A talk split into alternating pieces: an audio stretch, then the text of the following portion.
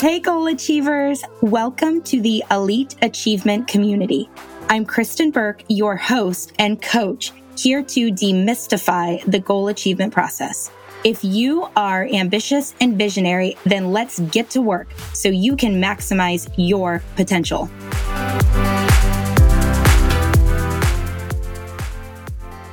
Hey, goal achievers. Welcome back to Elite Achievement. Kristen here, and today I am conducting my first international interview. I am excited to welcome Shayla Ackerman to the show. She is a fierce businesswoman taking the Canadian real estate market by storm.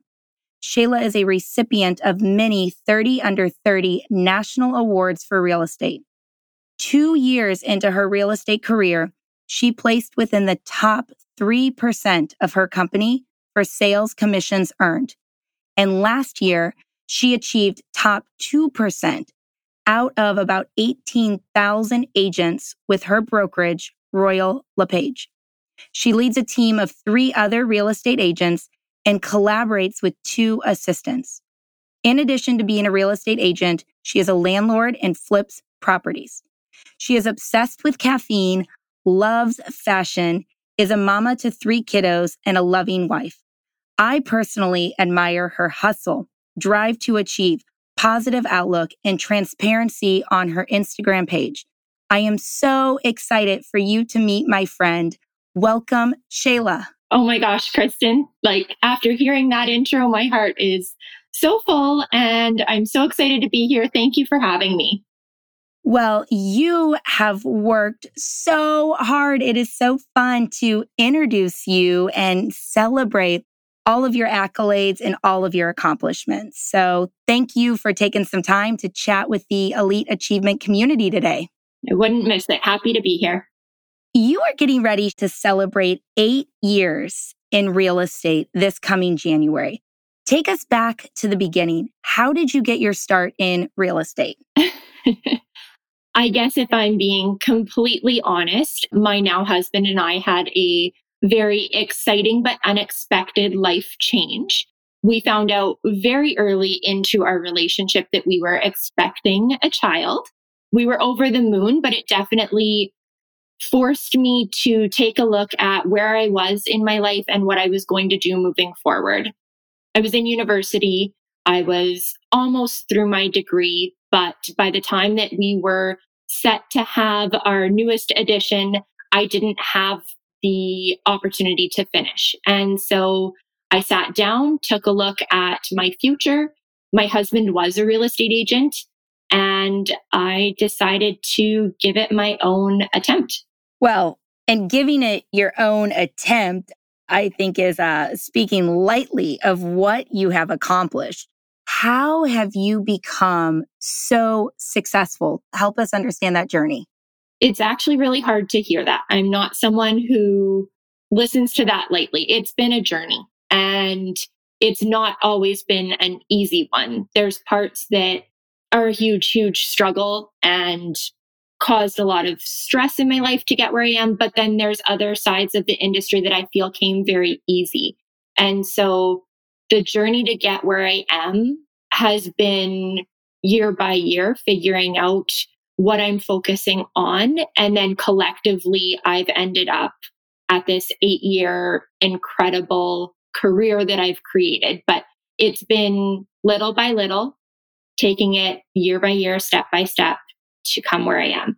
Well, you mentioned overcoming various struggles. And I know that we all encounter struggles on our goal achievement journeys. How have you personally overcome some of those struggles? I think a lot of it was focused on my mindset. My mind was holding me back. My mind was almost tricking me into believing or doubting myself. When I first got in, I was considered to be quite young, one of the youngest in the city. I also was female. Now, I don't know if that was something within my mind that I was up against or if that actually was a real thing. So as time went on, I realized that I needed to make sure that it wasn't me holding myself back. I wanted to make sure that I overcame those insecurities that I had. I wanted to make sure that I could basically create my own future without those beliefs limiting me. And figuring out how to do it wasn't easy. I still don't think I figured it out as much as I would like to. But moving forward, I try to sit back and question myself where these thoughts are coming from. Are they things that are being said to me? Are they things that I'm seeing online? Are they things that I'm creating in my mind? And every once in a while, I feel like there's an answer in each of those categories. I work with a lot of women. And I think that as women, and I'm going to overgeneralize for a moment. I understand this isn't all women, but I think that a lot of times we have these limiting beliefs that can come from comparison so we're comparing our journeys to other people's journeys, especially if we're active online. I also think we can have these limiting beliefs wrapped up around perfectionism and having to do it all and show up and be perfect. I, prior to launching my coaching practice, worked in a male dominated industry. And I felt a lot of the same challenges. I felt behind as a woman. I felt like I didn't have the same kind of competitive edge. So you've learned to explore those beliefs and ask yourself questions and try to figure out where they're coming from and if there's any truth in those beliefs. Have you implemented any practices or routines that help you keep your mindset super strong? Thinking back to it when I first got into the industry, the problem with real estate is there's no road and everybody has their own journey. So everybody does it different. Essentially, you get your license and then you're thrown out there to figure it out. And that's why when you look at a real estate agent or you look at a brokerage, everybody can be so different. We really do have that flexibility to advertise who we are, create who we want to be, and then mold our career to how we see fit. And so when I first got in, I did things that, again, I think this was my mind limiting me. I was worried that being young was my disadvantage. So I would go out and I would make sure that I dressed older or I made sure that I always looked professional. When I first got into the industry, you wouldn't catch me dead walking outside the house unless I was in a suit.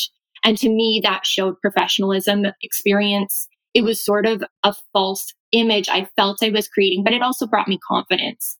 I worried that being a female in the industry and having very limited knowledge about construction and houses and those sorts of things. I mean, I had only bought my first house four years earlier. I bought my first house at 21.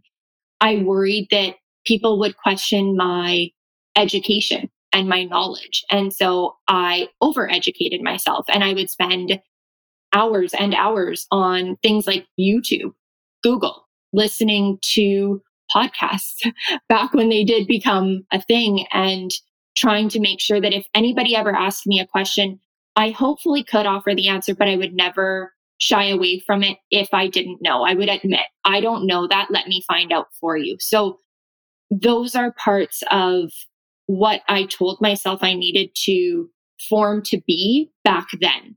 As time went on and I continued to grow and educate myself because I'm always taking new education. I'm always signing up for new courses, whether they are real estate specific or things like Photoshop. I was attending a class through the university so that I could work on my marketing at home because that was a love and a passion that was also going to expand me in my real estate career. So as I advanced in my career, I felt so much more comfortable. And to be honest, I felt like a lot of those strategies came a bit more natural. The more I worked with people, the more I felt comfortable, the more I learned, the more I could answer those questions without getting nervous. I'm no longer the young one in the industry. There's many beautiful women who are younger in my city and I love seeing that. That actually really makes me happy seeing these young women taking that risk and getting into an industry that once upon a time was male dominant.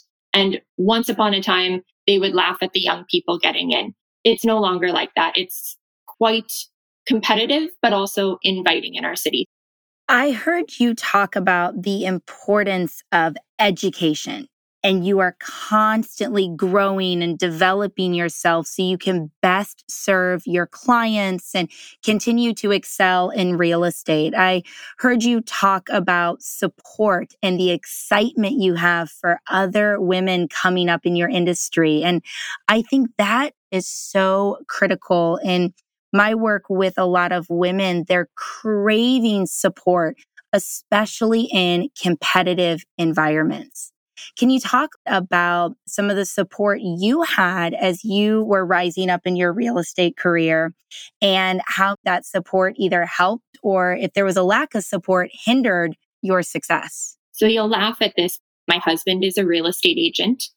And yet when I got into the industry, he basically said sink or swim.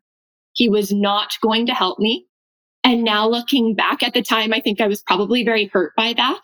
I was thinking that this this person that I had so many amazing connections with should be there to advance and help me and help me build because it was also going to benefit him, but he didn't. And I now look back and understand that decision. That decision was because we were new in our relationship. We were now all of a sudden raising three children. We were renovating our house that we live in. There were all of these sorts of things that were going on. And in his mind, he felt that intermingling literally every point and section of our life probably wouldn't be good. Further to that, he had been in the industry for a long period of time. So he had created bad habits. He had also created good ones, but he had bad ones and he didn't want to pass those on to me. So where a lot of people would think I had that immediate support and a world of education right within my own home, I didn't. The best part to it was I made friends very quickly. And I, again, never shied away from asking questions. So I had a handful of gentlemen, they were men, that I connected well with. They worked within my brokerage where I started. And I would just call them and say, Hey, I'm struggling with this. Do you mind me picking your brain? And you would not believe how many people were there to say, Absolutely. Should we go for coffee? Do you want to do it over the phone? Hey, I'm in an appointment right now, but I'll call you back tonight. So I did lean on others in my industry, in my city. I picked a select few that I knew would be there to help me. Past that, I found support within my friend group. I have a solid group of girlfriends. They've been in my life basically like one of them since I was born. my sister didn't have a choice. They were always there to support me. Although they might not have known exactly what I was dealing with, they were there to offer support in general. And that's incredibly important, I think. You highlighted so many critical components that I feel are significant on our goal achievement journey. One, you highlighted that different people in our lives can provide different levels of support. I'm thinking to myself, I'm learning how to play golf. And because my husband has worked in the golf industry for years, I'm looking at him every time we're playing, like, what I do wrong? I had a terrible shot. And it's so frustrating because he's not giving me answers, but I keep forgetting he's trying to play his own game. And he also told me, just like your husband said, he's got these bad habits that he doesn't want to pass on to me. So I think sometimes it's really, really important to figure out who in your life can provide the right levels of support. And it might not be the initial people that you expect. It's really powerful, Shayla, how you highlight you asked for support and what you needed. I think there are far too many of us that don't raise our hand. We're afraid of looking ridiculous or we're afraid of not knowing the answer. And so we don't ask. And that gets in our way and holds us back. So I'm so glad you brought up that point. I've also noticed you've built a social media following and a fantastic Instagram page that I think everyone listening should go follow. So we'll, we'll tell them how to find you at the end of the show. But talk to us a little bit about your social media presence and how you've started to build up this community online. So the Instagram page that you're referring to was actually an outlet from real estate. At a certain point in my career, I was starting to feel very overwhelmed. Everything about my life was real estate focused. My husband was a real estate agent. My career was expanding. I was flipping houses on the side. And I say on the side but I laugh because it's obviously quite a commitment to flip a house. So that was sort of my side gig at the time. I realized that I was starting to lose a part of myself. I was losing a little bit of the fun to real estate. I find real estate incredibly fun.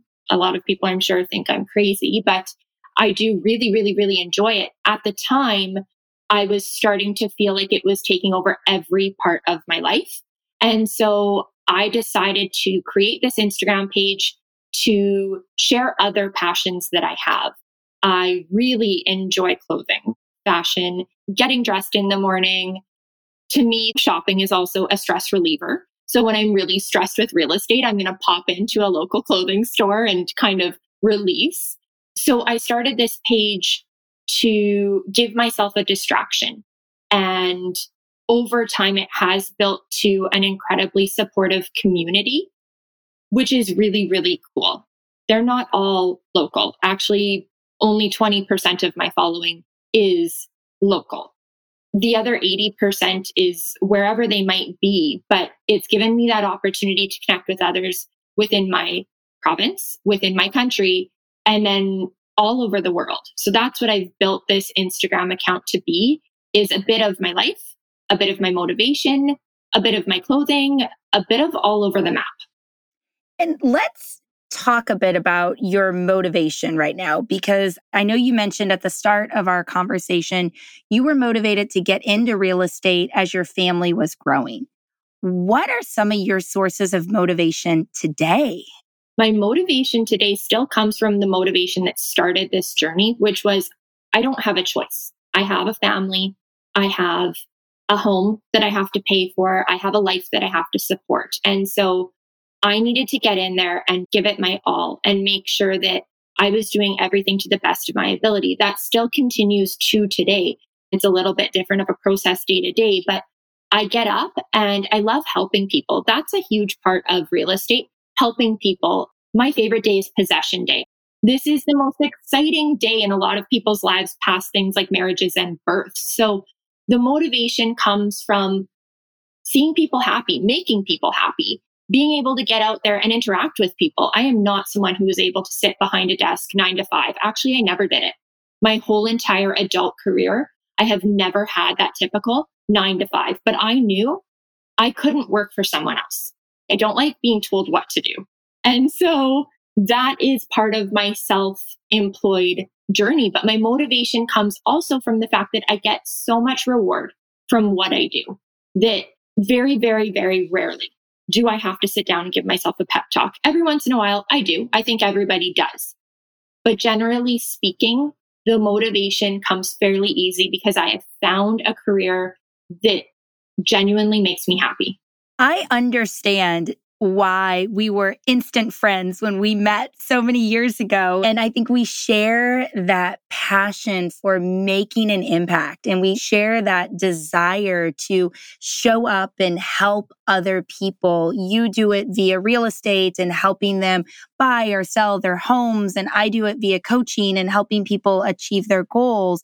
I also do not like to be told what to do. it took me a while longer to figure that out. And I did spend uh, over a decade working for other people. And that experience has absolutely shaped where I am today. So there's a part of me that is wildly grateful being on my own. There are definitely challenges. It is not always sunshine and rainbows, but I know at the end of the day, I'm the boss and it's really cool. I want to go back to your social media page because one of the things that I am uh, challenged with is being so vulnerable and transparent online. This is very new to me as I launched my Instagram page for business this year.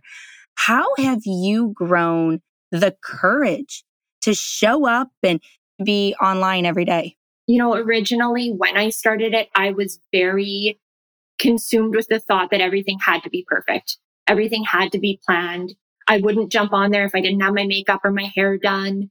It was an unrealistic expectation that actually wore on me as a person. I was worried about capturing that perfect moment and I wasn't truthfully enjoying it. So as that account has expanded, I've also tried to expand with my comfort level of what I'll share. And I find that it's really, really important to share the real life. Because if I'm always on there sharing this curated feed and these moments where you never see me without my eyeliner perfect, that's not real life. And that, unfortunately, I find can set an unrealistic expectation for my followers. I have gotten caught up in that whole Instagram game where I am comparing myself to others. I'm looking at their beautiful homes and their pretty cars and their wonderful wardrobe. And I compare myself. And that is absolutely not what I think social platforms like Instagram are for. So I have started jumping on whether I have had a long day and my hair's in a top knot falling out or we're doing boring day to day things. I mean, even last night, I jumped on to admit to all of my followers that I had a tremendous amount of anxiety about being on your podcast today. Even though we're friends and even though I am incredibly confident in what I do day to day, this was outside of the box for me. And I shared that with them. I woke up this morning to over 150 messages of women in my court cheering me on. It was a little pep talk that I got that I didn't even know I needed. But being real with people and being vulnerable is part of why people will connect with you. Creating these almost like fake lives is quite detrimental, really, to people in not only how they connect with you, and, and that's not my main focus, but how you view your life should be. And so I've done quite regularly, actually, clean sweeps of my Instagram account. And I go through and I say, is this person adding value to my life? Is this person being real with me as a follower? And if they're not, I'm not afraid to unfollow somebody. I believe that those people that I follow are there to inspire me, to drive me to be better, to show me that life isn't always easy. And don't get me wrong, I am not someone who's going to share the dirt we have things that we go through as a family. And there's one part of my life I actually don't share on Instagram because that is a private part of our life. That's a part that doesn't need to be out there for everybody to, to know the details. So I think finding the fine line of being vulnerable, what can you share and what is okay for your family to have out there and what is an item or a, a situation that should be kept offline. I think that's incredibly helpful because I spent a lot of my early career working in a very professional setting and it was business attire and you woke up and you got ready for the day, you did your hair, I put on makeup and there was a certain image and I think in my mind I associated that image with success. And here I'm sitting in the closet right now recording with you and I am wearing a v-neck t-shirt and my hair is in a top knot because it's golf this afternoon. I have no makeup on. I have really worked hard this year to shed that perception that I have to look a certain way to be a great coach or be a professional or be smart, the way that I look right now is not impacting what's in my mind. So I think that's such a healthy perspective to help us all think about if we're going to be on social media, showing both sides and not putting out those fake images because it does create unrealistic expectations. I completely agree. Yeah, it's very, very important that we are supporting ourselves as well and support others through that platform. Yeah, I'm super energized right now by finding who you are and your own true voice. And how do you think you have been able to go from being a young woman in a male dominated industry to being the confident, fierce leader that you are today? I think a big part of it is realizing that you have to adapt. Something that works for you originally might not work a year later or two years later. You always have to be reinventing. And that also goes with as we grow and we become more confident, what made me happy when I started might not make me happy today. And so really just adapting is, I think, the main answer to that question. Well, and that connects with what we spoke about at the start of our conversation with mindset and how it really is a journey. And I think that personal growth and development and achieving goals is all about a journey.